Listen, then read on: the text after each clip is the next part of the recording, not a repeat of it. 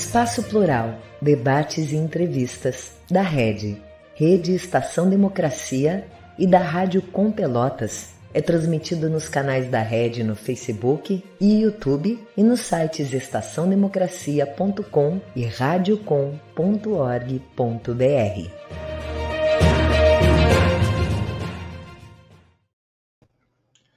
Muito boa tarde.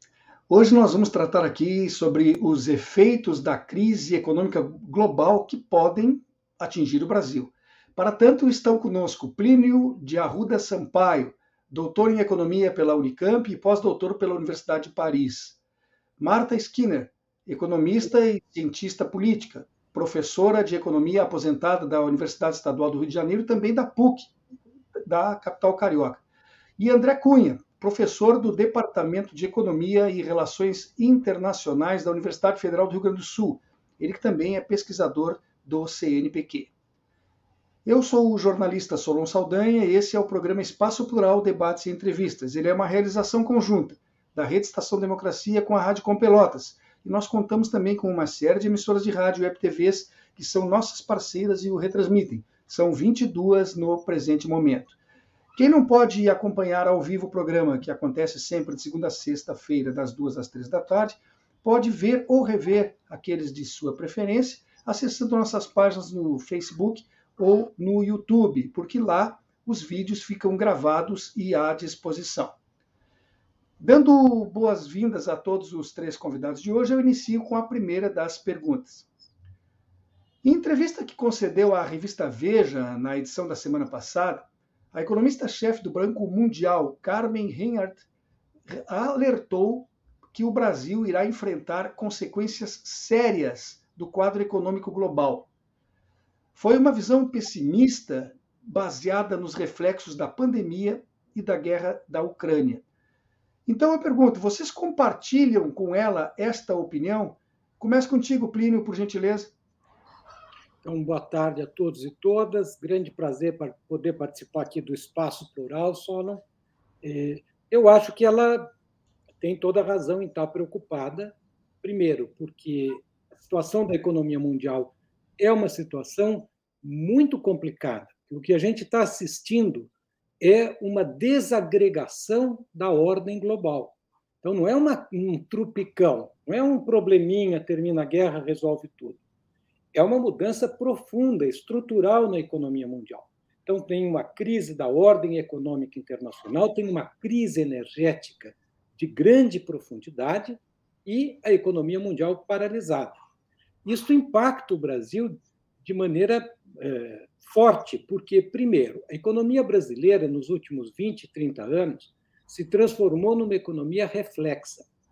Ela já não tem mais mecanismos endógenos de crescimento e tem precários centros internos de decisão. É uma, é, então, tem poucos instrumentos para se defender das adversidades da economia mundial. Então, o que acontece lá fora bate muito fortemente aqui. A economia brasileira é cada vez mais uma economia especializada na divisão internacional do trabalho. Então, o nosso desempenho depende muito do comércio internacional. E, a crise que a gente está vivendo é uma crise do comércio internacional. O comércio internacional está no epicentro da crise. Então, é, isto impactará de maneira forte na economia brasileira. Ó, e mesmo internamente, nós temos cá os nossos problemas, porque as últimas gestões de economia foram gestões catastróficas, que inclusive criar uma série de bombas de efeito defasado para os próximos anos. Porque, como não, não tem uma estratégia clara de política econômica, as coisas, os problemas, quando eles surgem, eles vão sendo administrados do jeito que dá. Né? Falo, por exemplo, o processo inflacionário agora brasileiro, que o governo toma uma série de medidas que mais adiante vão repercutir. Então, a situação internacional é grave, o Brasil é vulnerável, e não tem muita ferramenta para enfrentar a situação. Então, o quadro é preocupante no mundo inteiro e para nós aqui de maneira muito é, acentuada. Marta, você concorda com essa visão pessimista da Carmen Reinhardt, que agora foi, de certa forma, corroborada com a opinião do Plínio? Boa tarde, um prazer estar aqui com vocês, uma honra estar é, nessa mesa tão prestigiosa. Olha só, eu concordo em gênero, número e grau do que o Plínio acabou de dizer. Né? Quer dizer, nessa última gestão, principalmente da gestão Temer para cá, a economia brasileira, eu tenho desgosto de dizer, ela acaba é, retornando a uma situação da década de 20, né? quer dizer, é uma economia agroexportadora voltada para o mercado externo, dependente da demanda externa. Se estamos assistindo uma crise é, da economia global, uma desagregação, como disse o Plínio, né? uma crise energética. Né? Então, é muito fácil, quando a gente ouve o, esse senhor que ocupa a presidência dizer ah, a culpa é da crise da Ucrânia. Não, nós é, já vivíamos desde a história colonial, quer dizer, o, o fio condutor né, das crises externas né, sempre é, atingiram exatamente porque nós tínhamos uma economia voltada para fora, né, a ideia da economia para fora. É, o esforço que foi feito nos, nos, nos 15, 20 primeiros anos da, da, do século XXI, exatamente, de priorizar o mercado interno, né, de é, avançar os, os polos industriais, etc., tudo isso foi demolido, está né, tá tudo sendo destruído nesse governo. Então, eu acho que essa, essa, esse agropop, agrotech, é agro é tudo, né, quer dizer, também, é, quer dizer, é, aparentemente, as pessoas que não entendem de economia pensam, por que, que a gente não se especializa nisso? Primeiro que não gera emprego, primeiro que a gente está altamente dependente do exterior.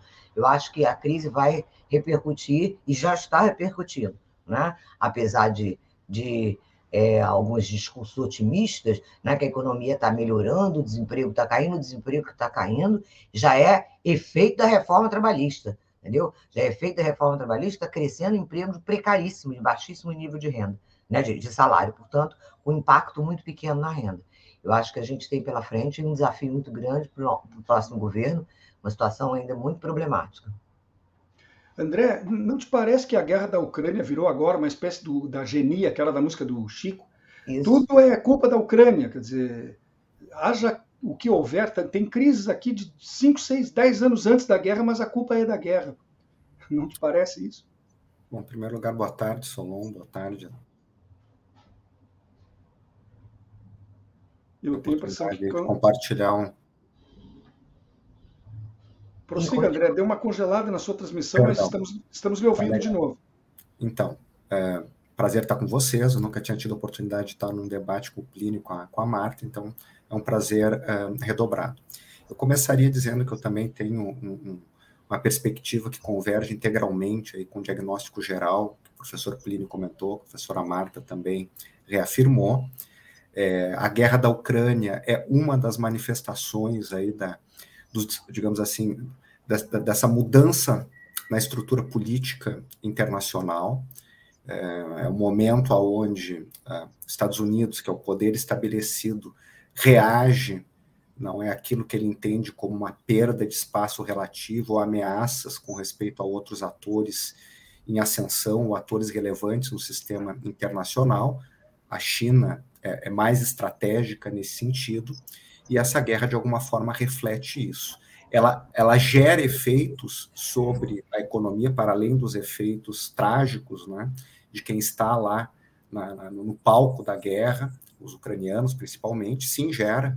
Né, Rússia e, e Ucrânia são dois grandes produtores de cereais, dois grandes exportadores de cereais, então isso está comprometendo né? o mundo inteiro, os países mais pobres, importadores de alimentos, esses preços estão subindo. Isso gera também uma dificuldade adicional é, é, no plano é, da, é, dos aspectos energéticos, suprimento de energia para a Europa no próximo inverno. Então, a, os países europeus, a Alemanha em particular, que é o motor da região, que já vem em desaceleração, tem sobre a sua cabeça aí a, essa espada perigosa não é que é a manutenção dessa tensão, essa tensão com a Rússia.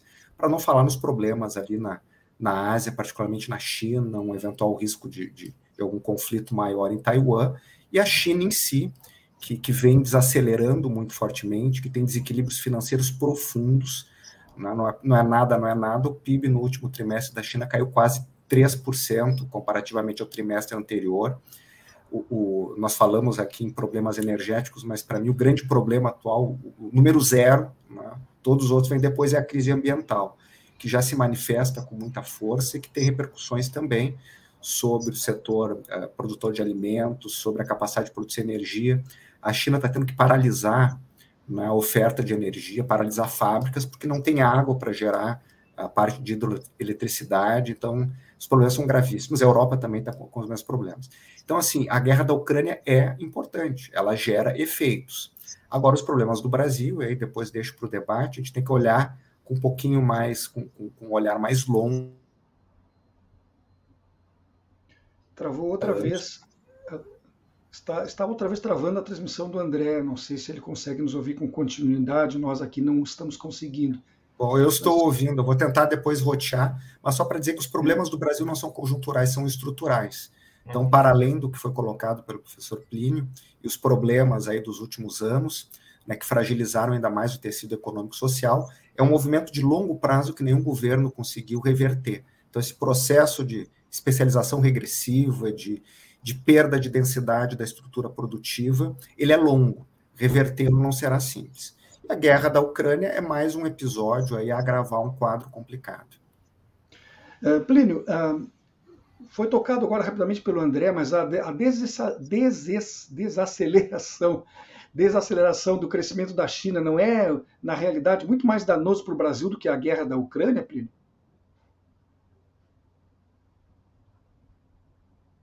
O Plínio me ouve? Está sem microfone, Plínio um prazer encontrar o André, a Marta, que eu nem. A gente entra aqui tão afobado que às vezes nem consegue cumprimentar as pessoas direito. E, e, eu tenho, eu concordo plenamente com o André. Nós temos que ter muito claro, Sola, que os problemas da economia brasileira eles são estruturais. Eu acho que esse é o primeiro quadro que o André falou e eu tenho acordo integral. Ou seja, o Brasil está passando por um processo que eu chamo de reversão neocolonial, que é uma espécie de um des, uma desorganização do Estado Nacional. Quando a gente vai para a economia, é, na verdade, uma desorganização da economia nacional. Isto foi é, potencializado a partir da entrada do Temer, uma política econômica ultra neoliberal, né? e seguida pelo, pelo Bolsonaro. Então, é, este processo todo deixa, deixa o, o Brasil muito vulnerável. Então, é, esse é o aspecto maior. Agora, o problema da China é um outro problema também grave, que é, no fundo, a exaustão do desenvolvimento recuperador absolutamente espetacular da China nas últimas duas, três décadas. Né? Este processo está sendo, está tá perdendo fôlego e é agravado por uma política explícita dos, dos Estados Unidos de desconvidar a China, de, no fundo, de brecar, né, de impedir a, a participação da China em alguns segmentos né, da, da economia mundial. Então, o problema chinês é um problema estrutural, mas está ligado com o problema da guerra, porque a guerra na Ucrânia, além, é, na verdade, uma guerra entre os Estados Unidos e a Rússia, porque também os Estados Unidos quer conter a Rússia. Então, os Estados Unidos hoje é um país muito uh, perigoso, porque é, é uma potência que tem a supremacia absoluta da economia mundial, mas em decadência. E eles vão para a decadência mantendo, custe o que custar, a supremacia. E com isso eles, digamos, exercem um mando que é extraordinariamente nocivo, causando guerras, conflitos né, e agravando os problemas. Então, eu acho que é, o problema da China, o problema da Ucrânia, eles têm que ser vistos na sua totalidade. Eles, no fundo, mostram que o mundo entrou num, num, num tempo de grandes turbulências. Isso é que a gente precisa ter claro. Porque os neoliberais pensam a economia como se a economia estivesse num equilíbrio tem um desarranjo e depois eles fazem uma política ortodoxa e volta para o equilíbrio. Não há volta para o mundo do passado. As mudanças são muito profundas. Né? A inflação que está se instalando no mundo não é uma inflação, digamos, de problemas conjunturais, é uma inflação provocada por uma desorganização das forças produtivas em escala mundial. Então, é uma conjuntura, de fato, muito complexa e o Brasil está estruturalmente despreparado para isso.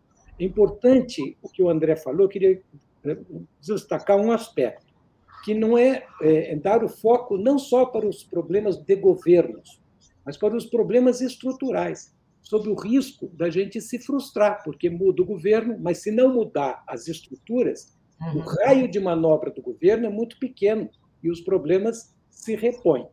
Então, é, eu acho que é assim que a gente deve ver: uma crise profunda do capitalismo, uma crise profunda da política de administração da crise do capitalismo, que é esta globalização é, em alta velocidade, e ao lado de crises né, energética, da crise ambiental, também todas frutos deste crescimento desenfreado do capitalismo. E é isso tudo que eu acho que nós, pouco a pouco, temos que lançar mão. Que a gente fica muito preocupado com a conjuntura, porque ela é desesperadora mesmo, mas é importante não desvincular os problemas conjunturais dos estruturais, porque são os, os estruturais que sobredeterminam os conjunturais. É, Marta, essa crise do capitalismo que o Plínio acaba de, de citar com muita propriedade, ela, ela vai conduzir a gente para onde, na tua opinião? O capitalismo está agonizando? Ele vai conseguir se reinventar ou nós vamos, a partir dessa situação, inventar, sei lá como, uma via diferente para a condução da economia mundial? Bom, uma pergunta, quer dizer, a, a, como prever que exatamente seja o fim do capitalismo. Acho que é uma crise é, profunda do, do, do capitalismo e, a, e a, analisando, quer dizer, sendo gerenciada né, por, não, é, como ele disse, não por governo, mas por uma lógica neoliberal. Né? Quer dizer, a ideia desse ultraliberalismo, né? esse ultraliberalismo que nós estamos vivenciando aqui, né? agora nessa experiência Temer-Bolsonaro. É, mas que, se você pensar, há mais de 40 anos que o neoliberalismo eh, comanda, quer dizer, os, comanda as economias mundiais, as grandes potências. Né?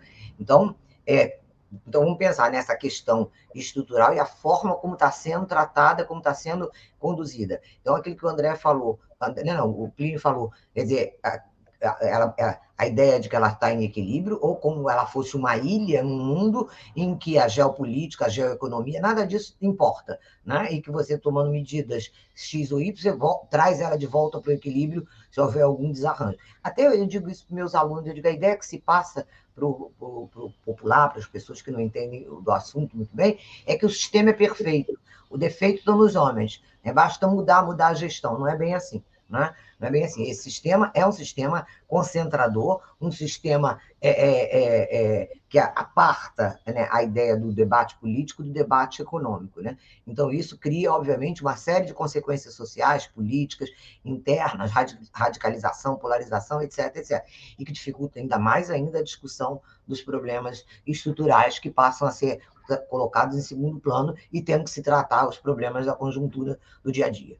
Né? Então, é, essa questão da China, como bem disse o Plínio, né, quer dizer, também tem a ver com a questão da guerra. É claro, como disse o Solon também, é, a, a, guerra passou a ser a desculpa para explicar como foi a pandemia e depois a guerra. Portanto, estaria, quer dizer, é, é sendo vítima a economia brasileira, por exemplo, estaria sendo vítima. A economia brasileira vem, vem travando essa, enfrentando essa crise já há bastante tempo, e, portanto, é, é um, é um, não é um problema apenas da conjuntura internacional. O papel dos Estados Unidos nessa crise, né, de cerceamento da China, exatamente. A gente não pode, não pode esquecer das sanções econômicas, né, de tudo que tem sido feito, que vem bloqueando, que vem é, desestruturando as cadeias é, globais de produção. Né, e isso, quer dizer, a tendência é uma, uma, uma redução né, e uma desorganização da oferta e, obviamente, uma, uma possibilidade, já ficando pensando evidente, de uma estagflação mundial. Né?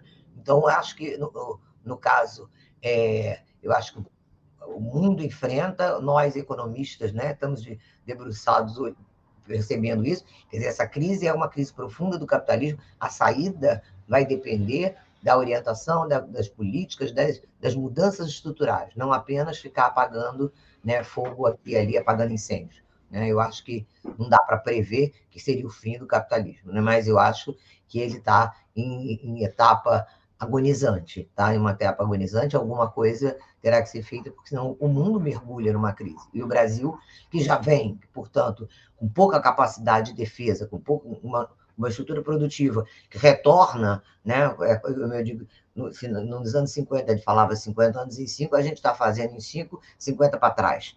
Né? Então, acho que a gente tem muita coisa a fazer, mas não posso prever assim, o fim do capitalismo, apenas que ele está agonizando e o modelo neoliberal está começando a esgotar os seus últimos é, possibilidades de, de redenção e de superação.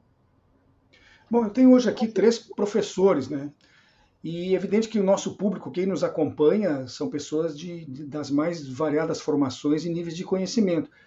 Então, está sendo citado sistematicamente por todos vocês que as questões podem ser conjunturais ou estruturais. Daria, professor André, para rapidamente explicar, de uma forma obviamente simples para os nossos ouvintes, o que, é que diferencia um problema conjuntural de um problema estrutural na economia de um país? Bom, não sei se eu consigo fazer isso de forma simples, eu vou tentar fazer de alguma forma.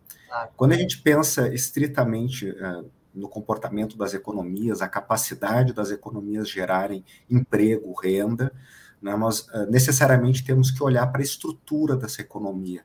Né, como é que ela se organiza, sua capacidade de produzir, as empresas, a infraestrutura física, estradas, portos, aeroportos essa estrutura não se constitui, os elementos institucionais, a história, né, que determina como aquela sociedade acaba funcionando, nós temos heranças e marcas e dívidas históricas profundas que não se resolveram e, e que tornam a sociedade brasileira uma sociedade é, extremamente desigual, poucas oportunidades, né, em que segmentos historicamente têm sido excluídos. Então, isso é tipicamente, nós estamos falando de temas estruturais que tem uma longa duração, uma longa profundidade. E quando nós pensamos em, termos, em temas conjunturais, envolve muito uh, dos aspectos que estão surgindo. Surge uma guerra, tem uma quebra de safra, o governo uh, determina uma política qualquer, isso afeta, move um pouco da conjuntura. A conjuntura se move é, como as nuvens para lá e para cá o céu é estrutura. Né? Nós não podemos nos enganar muito somente pelo movimento das nuvens, temos que nos guiar por parâmetros mais, mais estáveis, digamos assim.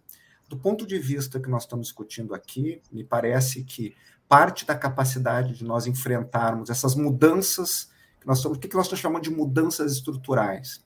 Né? Se imaginava, por exemplo, que a democracia, o Estado uh, as democracias constitucionais eram formas predominantes e, e, e, bem constituídas. Pelo menos desde a Revolução Francesa, a ideia não é das liberdades individuais, de separação de poder, de respeitar regras do jogo nas transições de poder. Isso era algo um dado na estrutura. Uh, esse já não é um dado tão claro. Nós vemos riscos muito evidentes. Vimos nos Estados Unidos em janeiro né, em 6 de janeiro, quando da invasão do Capitólio, e vemos isso cotidianamente, uma sociedade dividida, uma parcela da sociedade é, repudiando um conjunto de instituições, mas não é um caso isolado nos Estados Unidos, próprio Brasil e vários outros países. Então, nós estamos falando de um problema estrutural, não é uma eleição ou uma outra eleição, é a, a própria ideia né, de preservar determinadas liberdades individuais, o Estado democrático de direito, sendo questionada. Quando nós pensamos em economia, nós não vamos conseguir recuperar dinamismo e crescimento com uma estrutura produtiva que produz poucos bens, bens que não agregam tecnologia, que não agregam valor, que são importantes em si, as pessoas precisam se alimentar. Mas um país do tamanho do Brasil, isso é importante nós termos sempre em mente, né? Seremos quase 250 milhões de brasileiros aí até metade desse século. Não pode depender da soja, do minério de ferro, particularmente de um tipo de produção que, que, que gera riqueza, concentra e destrói, porque é uma produção que está destruindo a fronteira, é, é, fronteiras importantes, particularmente na Amazônia, o que vai prejudicar a própria produção agrícola, a água, que é um ativo fundamental. Então, quando o país deixa de, de, de ser uma nação que ambiciona uma estrutura produtiva mais complexa, mais diversificada, com vários setores industriais, isso, isso é uma mudança estrutural negativa. Nós estamos, de alguma forma, voltando para aquilo que o Brasil já foi e não deu certo.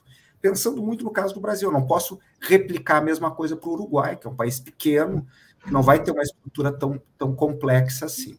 Então, acho que são exemplos para nós pensarmos problemas estruturais e conjunturais, enfatizando essa ideia que, nós olhamos o Brasil, ele vem com problemas estruturais há pelo menos 40 anos. Então, não é o governo de plantão ou uma mágica que vai resolver. São questões muito, muito difíceis, muito duras, muito profundas, que, né, pelo menos, a gente tem que mudar a rota, né, parar de cair e voltar a subir.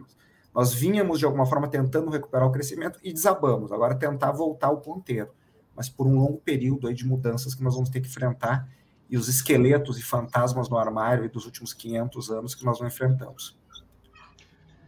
Professor Plínio, na, na, mesma entrevista que eu citei na abertura do programa, que foi concedida pela Carmen Reinhardt, ela diz que no caso do Brasil e outros países que são exportadores de commodities, pode haver um benefício temporário, porque existe uma grande demanda no momento, mas que isso não se sustentará. Por que razão cairia a procura prevista uh, para ser grande neste primeiro momento? Afinal de contas, por exemplo, no caso brasileiro, que é um grande exportador de alimentos, a necessidade de alimentos deveria permanecer igual. O que, que pode mudar para que não se sustente essa, essa situação, segundo a visão da Carmen? Olha só, eu vou só aproveitar aqui e fazer dois comentários aqui. Primeiro, na questão do se o capitalismo vai acabar. O capitalismo não vai morrer de morte morrida. O capitalismo só morre de morte matada. Então, o que vai acabar é o mundo. O que nós estamos vivendo é a barbárie capitalista. Mas vocês podem ver quantos filmes sobre o fim do mundo em Hollywood? Montão. Quantos filmes sobre o fim do capitalismo? Nenhum é sintomático. O capitalismo admite o fim do mundo, mas não admite o seu próprio fim, porque ele é uma, um, um sujeito autoexpansivo. Então, nós, isso é muito importante para os nossos ouvintes. Entender o seguinte: qual é o capitalismo do nosso tempo? O capitalismo que tampa um buraco, cavando um buraco maior ainda. É o capitalismo da catástrofe no mundo inteiro. E isso aqui na periferia é uma reversão neocolonial. Então, o que é o estrutural? E eu gostei muito da explicação do professor André. Né? Não vamos olhar a nuvem. Estrutural é olhar os ventos, as tendências dos ventos, porque é isso que explica a posição da nuvem. A nuvem é passageira. Essa, então, se a gente for olhar quais são os ventos fortes que condicionam o movimento da economia brasileira, é o vento da reversão neocolonial. Se este projeto neoliberal persistir, para onde a economia vai? Vai para o século XIX, olhando para o XVIII, porque o projeto é transformar o Brasil numa mega feitoria moderna. Bom, então esta, esse é o projeto. Então o que, que precisa mudar? A posição do Brasil na divisão internacional do trabalho, a organização fundiária, a organização do mercado de trabalho, os problemas reais do povo brasileiro estão por aqui. Bom, dentro desta deste desta tendência, que é uma tendência muito preocupante para, para o Brasil, que é um país de duzentos e tantos milhões de habitantes, miserável, com 15% da população passando fome e mais da metade em insegurança alimentar. Isso tem que ser mudado. E é aqui que a gente tem que é, jogar o, o foco do debate para não ficar na nuvem, que de repente muda e a população não entende por quê, porque ela não estava compreendendo os ventos fortes que sopravam. Em relação à conjuntura imediata, não é impossível que, no curtíssimo prazo, o Brasil se beneficie da melhoria dos termos de troca, porque o Brasil produz muita commodity de alimentos, produz né, bastante petróleo, exporta petróleo, então isso pode dar um fôlego de curto prazo, mas é um voo de galinha. Isso não resolve os problemas. Por exemplo, a economia brasileira, todo mundo esperava que ela fosse ficar praticamente estagnada este ano. E ela vai ficar numa estagnada com estagnação com viés, digamos assim, de crescimento. Vai crescer uns 2%. Mas por quê? Por medidas ad hoc, arbitrárias, de fôlego curto, né, que permitem um maior crescimento aqui, mas que depois cobram o preço logo adiante.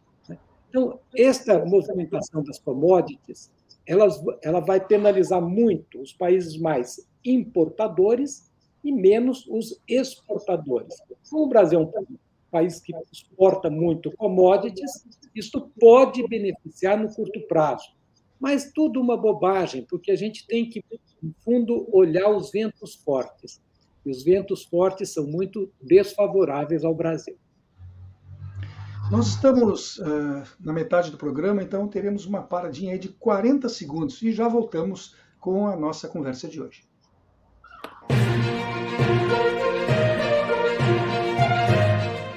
Espaço Plural, debates e entrevistas da Rede, Rede Estação Democracia e da Rádio Com Pelotas, conta com apoio da ADURG Sindical, Sindicato Intermunicipal dos Professores de Instituições Federais de Ensino Superior do Rio Grande do Sul, CUT-RS, Central Única dos Trabalhadores do Rio Grande do Sul e da Cressol, Cooperativa de Crédito.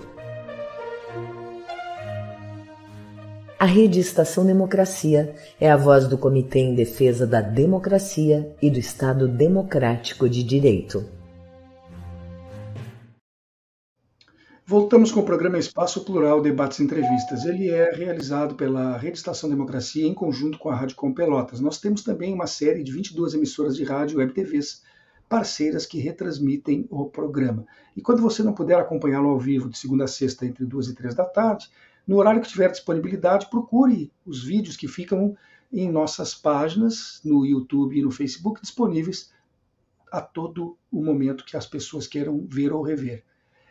Uh, hoje nós estamos tratando aqui dos efeitos da crise econômica global que podem atingir o Brasil. Para tanto, estão conosco Plínio de Arruda Sampaio, doutor em economia pela Unicamp e pós-doutor pela Universidade de Paris, Marta Skinner, economista e cientista política, professora de economia aposentada da Universidade Estadual do Rio de Janeiro e também da Pontifícia Universidade Católica do Rio de Janeiro. E André Cunha, professor do Departamento de Economia e Relações Internacionais da Universidade Federal do Rio Grande do Sul, ele também é pesquisador do CNPq.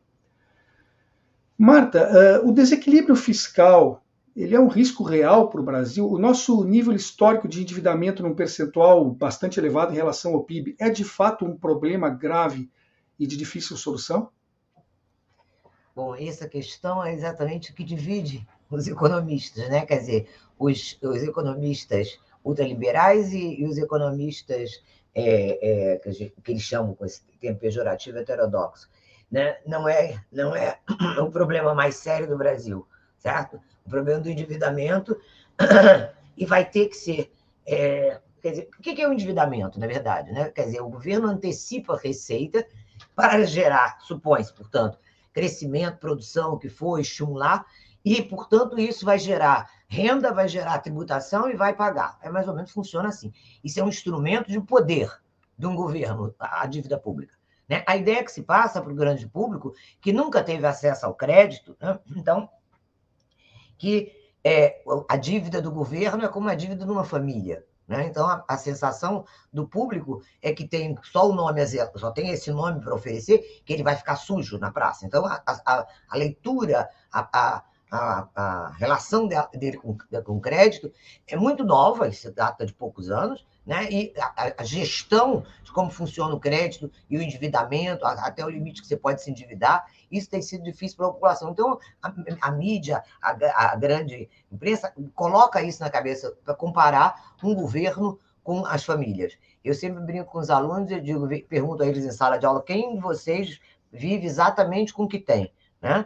Todo mundo tem cartão de crédito, paga é, prestação, etc, etc. E, portanto, esse é um instrumento que lhe permite dar um passo além, adiantar algumas é, receitas, de forma a você poder gerar um benefício para você e, e, um governo para gerar, portanto, é, produção interna, estímulos a, a, segmentos considerados estratégicos, importantes, que o planejamento oriente. Então, é, eu não acredito que seja o problema mais sério, quer dizer, o problema que impeça o Brasil conseguir é, caminhar. Então, a ideia de que. Eu sempre digo também o seguinte: não é o tamanho da dívida, é quem te financia. Né? Se é o, o, o, banco, se é o traficante, se é o agiota, depende de quem te financia, se é papai e mamãe. Quer dizer, o tamanho da dívida não é o problema, o problema central. Se você for comparar países do mesmo no mesmo padrão do Brasil, a dívida é muito maior. Né? Agora, a dívida pública é colocada como principal problema, e, e, com isso, em paralelo, você vem quer dizer, explicar por conta do déficit e a ideia de que o governo existe para não gastar. Essa é a ideia que se passa. Né? Quanto menor né, o gasto do governo, melhor. Essa é a ideia que se passa para o público. Porque é a mesma coisa que a mãe dele, o, o, a, a a orientação na família é a seguinte: gaste menos, poupe, né? É importante que você não, não, é, né, não se divide. Então, quer se ter, é, compreender a conta governo como uma conta de família, entendeu? E é completamente diferente. Né? Quer dizer, a capacidade do governo de se endividar, a capacidade dele poder alavancar, poder é, realizar estímulos, etc., para orientações estratégicas dentro da economia, né? tem que ser prioridade e não a dívida pública. Tá? André, o, o, os gastos determinados pelo atual presidente em função de seus uh, interesses eleitorais, que impacto podem causar ao país já no próximo ano e talvez com outro presidente? Bom, é, deixa eu tentar responder essa pergunta começando com, com uma questão, ou retomando, ou seguindo na questão fiscal. Eu acho que, de fato, a, o tema fiscal, como a Marta colocou, tem que ser pensado muito mais como instrumento. Né? A dívida pública é um instrumento extremamente poderoso e a gestão fiscal também é algo importante, porque desequilíbrios fiscais muito grandes por muito tempo fragilizam a própria capacidade do Estado. Né? Então, eu, eu, eu concordo com a análise, as premissas dela, mas acrescentaria que um Estado que depende muito, vamos colocar entre muitas aspas, aí do agiota, uma pessoa que depende muito do agiota, ela perde a capacidade relativa de autonomia para tomada de decisões. E numa sociedade complexa como que nós vivemos no Brasil, ter, ter este olhar é, é um olhar importante. É, o que evidentemente não significa, eu tenho pleno acordo com o que a Marta falou, que os estados devam ser tratados, a economia do setor público, a dimensão fiscal deva ser vista como a economia de um indivíduo, né, que não pode gastar mais do que tem, senão a sua, é, entra em algum, algum dos infernos do Dante. Né? Nós sabemos que não há nenhuma grande empresa no mundo que não cresça sem se endividar, sem tomar recursos de terceiro. Isso é da natureza da expansão das empresas. O crédito é uma ferramenta fundamental. É claro que a diferença entre o remédio e, e o veneno é a dose. Nós vemos, no caso da China, uma expansão de endividamento que coloca sob risco grave, seria um outro programa, um tema à parte, é o próprio sucesso chinês, é uma ameaça grande que ele tem. Uh, dito isso, né, uh, quando nós olhamos o conjunto de medidas uh, que têm sido adotadas, não só nesse governo, como em vários outros, em, vários períodos, né, eu poderia lembrar do plano cruzado, né, a manutenção do congelamento para além de um, de um, de um tempo uh, que nós sabíamos que seria um limite, é, é, implicou em problemas posteriores muito graves. Isso foi feito mirando as eleições de 86, mirando uma, uma, uma eleição que não era menor, era a eleição do Congresso Constituinte. Né? Nós podemos voltar quatro anos no tempo, a primeira, primeira, primeira eleição né, na transição democrática, digamos assim, ainda não estávamos uma democracia, mas todos os governadores ali eram eleitos, e o Brasil estava em plena crise da dívida externa, negociando com o FMI, e o, Delfim fazendo sete cartas de intenções, não cumprindo nenhuma, mexendo o que podia e não podia nos instrumentos de correção monetária, desvalorização cambial, para tentar manter um quadro melhor. É, é, o presidente Fernando Cardoso fez o mesmo, né, quando a transição do seu primeiro para o seu segundo mandato, eu creio que a presidente Dilma fez a mesma coisa na transição do seu primeiro para o segundo mandato, e o presidente agora, Bolsonaro, está fazendo né, uh, algo muito parecido. Quem está lá na ponta recebendo o benefício, esse benefício é importante, porque a situação dessa camada, estou pensando principalmente aí o auxílio emergencial, né? Uh, uh, há outras medidas, como a questão da gasolina, que tem um efeito de curto prazo importante de aliviar a pressão inflacionária, mas como o professor Plínio comentou, isso vai ter um, um custo ali adiante. Então, o tamanho desse custo em termos de retomada de pressão inflacionária e, e, impactos em geral sobre a capacidade de um novo governo gerir os problemas é algo que nós vamos ter maior clareza no ano que vem, né? É, é, eu não fiz essa conta ainda, certamente há pessoas fazendo essa conta, mas é um impacto importante. Mas eu não queria diminuir a importância do recurso para quem está recebendo nesse momento, dada a gravidade da situação social. Agora, que é um, um cálculo eleitoral de curto prazo, é. Mas aí eu lembro a famosa passagem bíblica: atire a primeira pedra quem nunca pecou. Eu não me lembro. Eu poderia dizer que o, que o presidente Tamar Franco, nesse ciclo de redemocratização, até foi não, não cometeu nenhum exagero, estava no meio da implantação do plano real, e o próprio presidente Lula, né, da transição do primeiro para o segundo mandato, não fez nenhuma pirotecnia. Eu não me lembro né, se os demais são isentos aí de terem jogado pedras, sempre com efeitos que vão aparecer mais adiante. Só um detalhe. Desculpa, só um detalhe. Pode, pode falar, professora. Mas esse gasto, esse auxílio emergencial, isso vem substituir o Bolsa Família, quer dizer, tem uma consequência, sim, é um gasto, quer dizer, que é temporário, acaba em dezembro, né? É, eu acho que, de todas as pirotecnias, eu acho que essa é mais é, é, é impactante, quer dizer, e, e, e, quer dizer, claramente eleitoral, é claramente eleitoral. Não, eu, concordo plenamente, não, né, nenhuma, nenhuma só para deixar claro aí. É, a, a, talvez de todos os casos, esse seja o caso mais explícito de um olhar plenamente eleitoral, sem nenhuma outra preocupação, né? Mas eu diria que também ali, para mantermos aí, uma, pelo menos da minha parte, uma perspectiva é, objetiva, eu creio que, a, que a, a, parte dos nossos equilíbrios recentes tem a ver com, com, decisões do governo da presidente Dilma, quando ela amplia subsídios, quando ela, ela segura reajustes da Petrobras, é, é, que naquele momento eram necessários pela própria política de investimentos que era correta, e a questão da energia elétrica, né, o canetaço para reduzir, isso gerou desequilíbrios que, que, cobraram um preço na sequência. Mas, enfim, aí é a história da pedra e do pecador, né, não há aí os pecadores, não há santos nesse, nesse ambiente. Mas alguns pecadores com, com um estoque maior de pecados, digamos assim.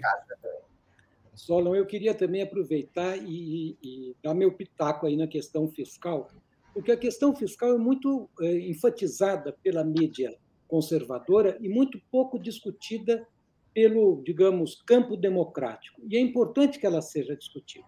Então, primeiro, temos desequilíbrio fiscal em termos, né? porque se a gente for ver o desequilíbrio dos gastos primários, dos gastos reais, dos gastos que a população sente porque são políticas públicas, se a gente for pegar os últimos 20 anos, o Brasil não tem desequilíbrio, ao contrário. Ele tem, se fizer o déficit acumulado dos últimos 20 anos, eu não fiz a conta, mas faço de, tenho certeza absoluta que vai dar superavitário. Nós tivemos déficit, sim, com a crise, mas são déficits conjunturais. Então, onde é que está o desequilíbrio financeiro? Naquilo que a mídia não aponta, que são os gastos financeiros, é o gasto com o pagamento dos juros da dívida pública. É aí que está a sangria, e, e só para a gente ter uma noção. Durante muito tempo, no início dos anos 2000, o que se gastava com juros do Estado brasileiro, federal, estadual e municipal, em, é, em juros, era equivalente a tudo que se gastava com saúde e educação. Então, este é o tamanho da sangria. E, é, e, esta sangria está vinculada ao problema da dívida pública. Porque a dívida pública não é um mal em si. A dívida pública é um trampolim que permite você gastar além do que você tem e é muito bom. O problema é que ela, quando ela se converte numa bola de ferro que te prende ao passado. E é esta situação que a economia brasileira está.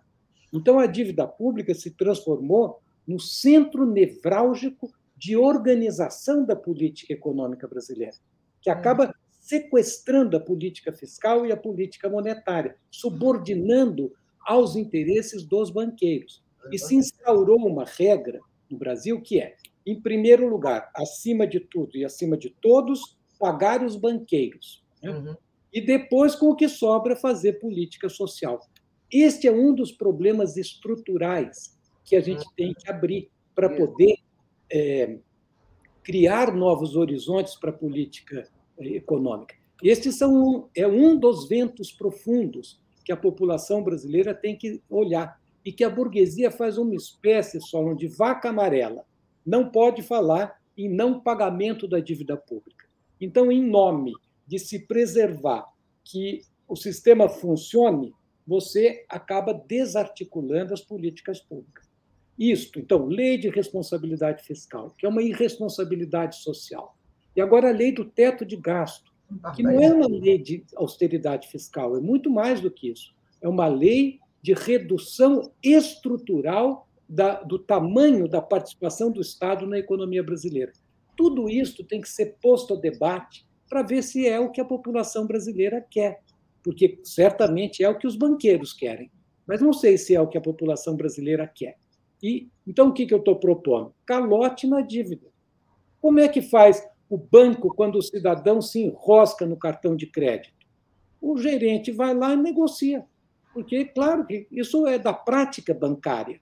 É. Bom, chegou a hora do povo brasileiro negociar a dívida pública para poder ter educação, saúde, aposentadoria, se não é este ajuste sem fim para pagar uma dívida que é, na verdade, uma escravidão por dívida. Cheguei a levar um susto agora quando o professor Plínio falou acima de tudo e acima de todos aí, me lembrou um slogan, e eu eh, suei frio aqui. Mas, professor, eh, a, próxima pergunta que eu, que eu tinha preparado, inclusive, era, era sobre isso, sobre o teto de gastos, né? Eu queria saber de vocês, isso é um cuidado necessário realmente ou ele termina sendo mais um problema e não uma solução? Porque já foi discutido nessa conversa hoje mesmo, no nosso debate, nós somos extremamente carentes de investimentos em infraestrutura, por exemplo, nem, nem falo nas áreas sociais, que, que também são graves. Esse teto, limite de teto de gastos não é uma, uma, um engessamento da nossa é. possibilidade real de desenvolvimento? Quem começa? Uh, professora Amanda, você? Eu só vou complementar isso, porque eu já falei e passo para os meus colegas. Perfeito. Então, a professora Marta.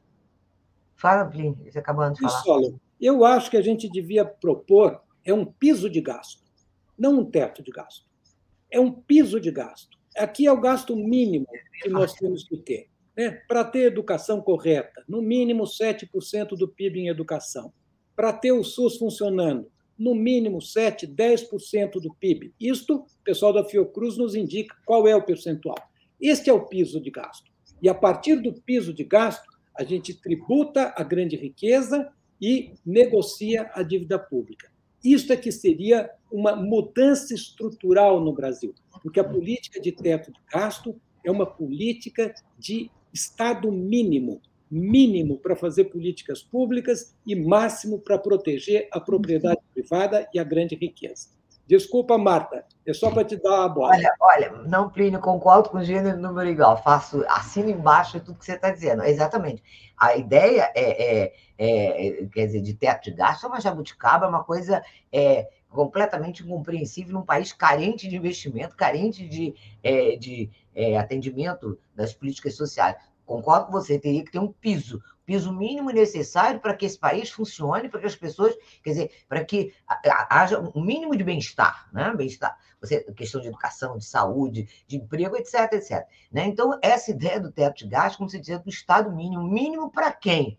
Né? Mínimo para é, é, é, fazer política pública, mínimo para a sociedade, mas máximo para os banqueiros. O que, eu, o que, o que a gente está vendo é os governos né, estão totalmente reféns dos banqueiros. Os banqueiros, eu ontem estava assistindo uma, uma aula do um, um colega meu lá da, da UFRJ, a gente estava discutindo isso.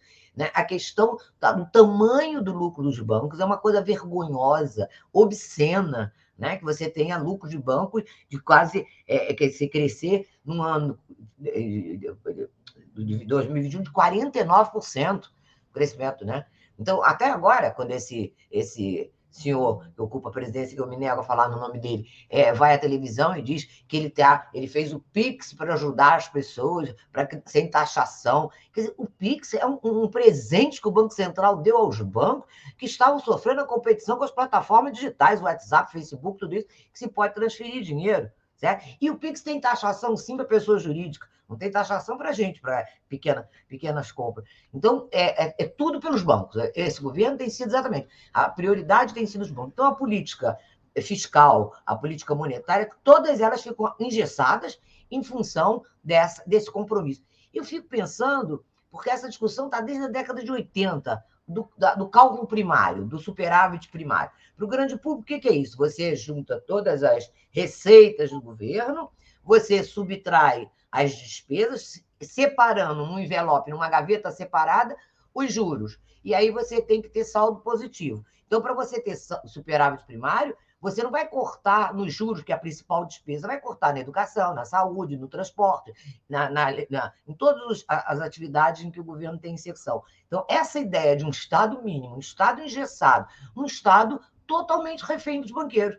Eles decidem, né, no final, a, a, taxa de juros. Aí é o Copom que decide. Eu sempre explico isso para os alunos. Não é uma decisão técnica. O Copom não decide porque leu no jornal, porque ouviu no rádio. Ele consulta as, os seus consultores, as consultorias que nós economistas sabemos, privadas, de quem? Dos bancos. Quanto estão dispostos a oferecer? O que, que eles querem? Então, cria-se, obviamente, a expectativa de inflação ou do que for, e a exigência da taxa de juros, quer dizer, essa taxa de juros que é dita para conter uma inflação que não é de demanda, né? não você fazer taxa de juros para reduzir mais a, a, capacidade de compra, né? e, na verdade, é uma decisão política, é uma decisão política desses dessa, desse casamento entre o setor financeiro e o governo. Como eu digo, é um casamento que não tem divórcio. Pode ter até briga, de vez em quando o governo quer botar rédea neles, eles querem botar rédea no governo, mas é um casamento que não tem divórcio. Né? Então, a primeira mudança estrutural tem que ser realizar o divórcio disso aí. Né? E colocar como, como parceiro do governo a sociedade, a população, as necessidades. Eu moro no Rio de Janeiro, eu moro no Leblon. A cada quarteirão você tem três ou quatro pessoas dormindo na rua.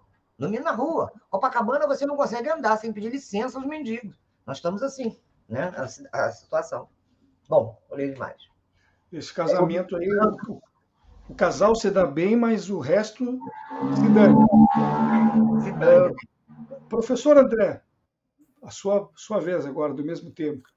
Bom, o, na prática o teto já de, deixou de existir, né? Como regra fiscal é de fato uma jabuticaba, como a professora Marta comentou, e, e, quando nós olhamos o conjunto das outras regras fiscais, aí ela, o conjunto da obra é muito, muito estranho desde o ponto de vista né, do que nós temos de experiências é, né, internacionais. É claro que alterações nesses instrumentos vão passar né, uh, no próximo período pelo Congresso Nacional. Né? Então, não, não, seremos nós quatro aqui, nem o nosso público, com que teremos a capacidade, mesmo compreendendo que essas regras não são uh, adequadas né, para o país. Uh, mas também nessa linha, e, e, pensando nos mesmos temas que nós estamos, de alguma forma, tocando aqui, e, e, concordando também com o que foi dito anteriormente, particularmente com, a, com, com as despesas financeiras do setor público, essas são uh, um, um, elemento central da equação como um todo, mas eu diria que não é, não, não a, pagamento de juros não é o único elemento do ajuste que nós vamos ter que ter. Por um lado, nós temos aí um, um, uma carga, um tamanho de impostos que é bastante uh, importante e representativo. Se estou pegando países de renda média ou mesmo grandes outras economias, sempre pode ter algum espaço aí para aumentar, mas pior do que o tamanho da carga é a forma como essa carga se distribui. Então, o sistema tributário brasileiro ele opera no sentido contrário do sistema tributário em outros países. É um, efeito, é um efeito Robin Hood reverso. É né? Então, se tira dinheiro aí das camadas de menor renda, que tributam relativa, que, que pagam mais impostos relativamente à sua renda, porque os impostos estão embutidos nos produtos, inclusive em produtos essenciais. E, e por outro lado, uh, uh, uh, os segmentos mais de mais alta renda são beneficiados. Então, uma, mexer nisso é mexer em mais um elemento de estrutura que não é simples. Vamos ver o que, é que surge do Congresso e qual é a sabedoria política que nós vamos ter para avançar e mudar essa estrutura. Até hoje não se conseguiu. Nem coisas que estão pacíficas em outros países, tributação de, de ganhos financeiros de dividendos, por exemplo, né, que é algo que, que sequer se questiona nas economias capitalistas maduras e que aqui é quase um tabu. Então, a, a, questão de como tributar, a forma de tributação é um desafio, mas também há um desafio em termos de, de, de uh, estrutura de gasto e qualidade de gasto. Né? Talvez aí eu possa ter algum grau de divergência, não sei se eu tenho, depois os colegas vão me dizer, e para mim não, não se trata simplesmente de estabelecer um piso de gasto sem ter mecanismos que garantam que esse gasto vá para quem precise com eficiência. Então, eu acho que pensar as políticas públicas num sentido bastante amplo e robusto, as prioridades para mim são essas: a educação a saúde. Eu acho que meio ambiente é a questão zero, né? a questão zero para a nossa sobrevivência neste planeta e no Brasil. Né? É, é, e, e, são aspectos que, inclusive, se nós tivéssemos tempo no debate, são oportunidades, né? todo o processo de, de reindustrialização, etc., voltado para as tecnologias é, é, é verdes, né? dentre outros aspectos acho que nós temos oportunidades. Então, pensar, tem que pensar tamanho de gasto, como o sistema de impostos vai funcionar, quem vai pagar impostos, e a questão é, também da qualidade do gasto. Eu vou dar um exemplo só para encerrar. Somente a remuneração de um dos poderes, dos salários de um dos poderes, no Brasil é 1,5% do PIB. Nos países de alta renda é 0,3%, 0,4% do Qual PIB. Qual segmento pode dizer? Bom, é só olhar os documentos, aí o pessoal não, não precisa de muito. Mas assim, e aí eu não questiono que nesse segmento em particular deva-se ter uma boa remuneração, não é esse o ponto. Mas eu não conheço nenhum país civilizado e não civilizado do planeta Terra que possa alocar 1,5% do PIB com tantas carências. Esse é um exemplo, nós poderíamos olhar outros exemplos. Então, eu não acho que, que a, a distribuição do gasto no setor público brasileiro, essa qualidade, sejam boas e não sejam passíveis de questionamento. Tampouco eu estou dizendo que os colegas que falaram antes disseram que é boa e que não é passível de ajuste, mas eu acho que esse é um tema fundamental de se discutir na linha do que o professor Plínio comentou. Né? Eu acho que é o tema fiscal tem que ser discutido em todas as suas, em todas as suas dimensões. O nosso tempo se foi aqui. Mas se o professor Plínio e a professora Marta ainda quiserem acrescentar, um minutinho para cada eu consigo conceder. Professor. Vamos lá. Vai lá, Plínio, depois eu falo. É o seguinte: primeiro, eu, eu concordo com o André. Tem que se discutir a qualidade do gasto. Por exemplo, os gastos com eventos faraônicos da Copa do Mundo, das Olimpíadas, são gastos que não correspondem às prioridades do povo brasileiro. O é muito mais importante teria pegar, sido pegar aquele monte de dinheiro para fazer eh, saneamento básico.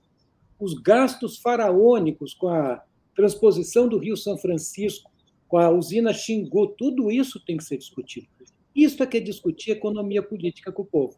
Quais uhum. são as prioridades do Brasil? Prioridade é viver bem, educação, habitação, saúde, né, saneamento básico, cuidar do meio ambiente. Esse é que é o debate que a gente tem que fazer. Então, na verdade, essa conversa é boa, eu queria continuar a conversa, mas tem um tempo curto. Então, eu agradeço muito né, a conversa com a Marta, com o André, com o Solon, e só deixo um recado: para que isso aconteça, para que existam mudanças estruturais, os interessados pelas mudanças estruturais têm que ir à luta, têm que estar na rua, têm que pressionar, porque senão as coisas permanecerão do jeito que estão. Então, um grande prazer poder participar do teu programa estou sempre aqui às ordens. Até logo. Bom, é, era exatamente o recado que eu ia dar. É claro que a questão é fiscal, a qualidade do gasto tem que ser pensada, tem que ser discutida. Numa democracia é assim que se decide, né? quer dizer, quais são as prioridades. E eu, na minha visão, a visão do, de nós todos aqui parece, que a, eu acho que a maior parte da população é o bem-estar, é o bem-estar da sociedade, claro. Aí eu não vou especificar quais gasto de educação, saúde, saneamento, é, alimentação, o que for. Né? Mas, é, então, eu chamo a atenção dos nossos ouvintes, nossos espectadores, a importância de eleger um congresso né, progressista, um congresso que pense na questão fiscal, na questão tributária, na progressividade da tributação, né, na, na, na, na seriedade da gestão do recurso público. Isso eu acho que é importante. A escolha. Governo nenhum vai fazer nada se não tiver um Congresso que é, é, é viabilize a aprovação dessas reformas estruturais. Né? É claro que sempre é, reformas criam é, é, é, perdas para um e ganhos para outros grupos, e também, portanto, que a população esteja mobilizada, é o que a gente deseja. Né? Eu acho que o desânimo tem dado tanto que a população não tem tido é, é ânimo mais para lutar. Eu acho que é, é tanta. Eu me lembro quando eu fiz vestibular, já faz muito tempo, a redação do meu vestibular foi Brasil, País do Futuro nós estamos novamente falando em Brasil, Pai do Futuro. Me dá uma tristeza mortal. Eu lembro quando eu saí da prova, meu pai ainda brincou comigo, disse assim, minha filha, você vai ser presa, você vai tirar 10, entendeu? E eu passei, né? Então, ótimo. Então, acho que a gente, para pensar nesse país futuro outra vez, né, tem que ter, quer dizer, mobilização, tem que ter cobrança, tem que ter é, um parlamento forte né, para viabilizar as mudanças estruturais que a gente precisa. Muito obrigado pelo convite, foi um prazer enorme estar com o André, estar com o Plínio, com o Solo. Muito obrigado é, por essa tarde. Nosso programa chegou ao final, espero que tenha sido o primeiro tempo, quem sabe fazemos um segundo tempo, depois ali da eleição de outubro, para daí discutir perspectivas, que, que, espero sejam bem melhores. É, muito obrigado pela presença de vocês três, Plínio de Arruda Sampaio, Marta Skinner e André Cunha. Antes de encerrarmos, eu quero convidar a nossa audiência para que acompanhe daqui a pouco, às quatro horas da tarde, o programa Ciência Fácil, que é apresentado por Márcia Barbosa. Hoje ela estará entrevistando Marco Sepic, doutor em ciência política. E o assunto será explicado numa pergunta: Ciências sociais são ciência? Vamos lá, às quatro da tarde, o encaminhamento da resposta. Para finalizar, agradeço também pelo prestígio que nos é concedido pela audiência. Muito obrigado a quem está acompanhando o programa nesse momento. Boa quarta-feira para todas e todos. Voltaremos a nos encontrar amanhã, às duas horas da tarde. Até lá. Espaço Plural é exibido pelas redes sociais dos seguintes parceiros: Rede Soberania, Jornal Brasil de Fato RS, Coletivo, Vale do Mampituba, Rádio Ferrabras FM de Sapiranga, Coalizão do Movimento contra a Discriminação Social, Coletivo Pão com Ovo, Jornal Brasil Popular e TV Caxias em sua página no Facebook e pelo canal 14 da NET Claro. Jornal Já Porto Alegre, Portal Litoral Norte RS e Terra Livre Rádio Web de Ulha Negra. Passo de Torres TV e para Desporto TV em seus canais no YouTube. Espaço Plural pode ser acompanhado também nas páginas da CUT-RS e do Sindicato dos Jornalistas Profissionais do Rio Grande do Sul.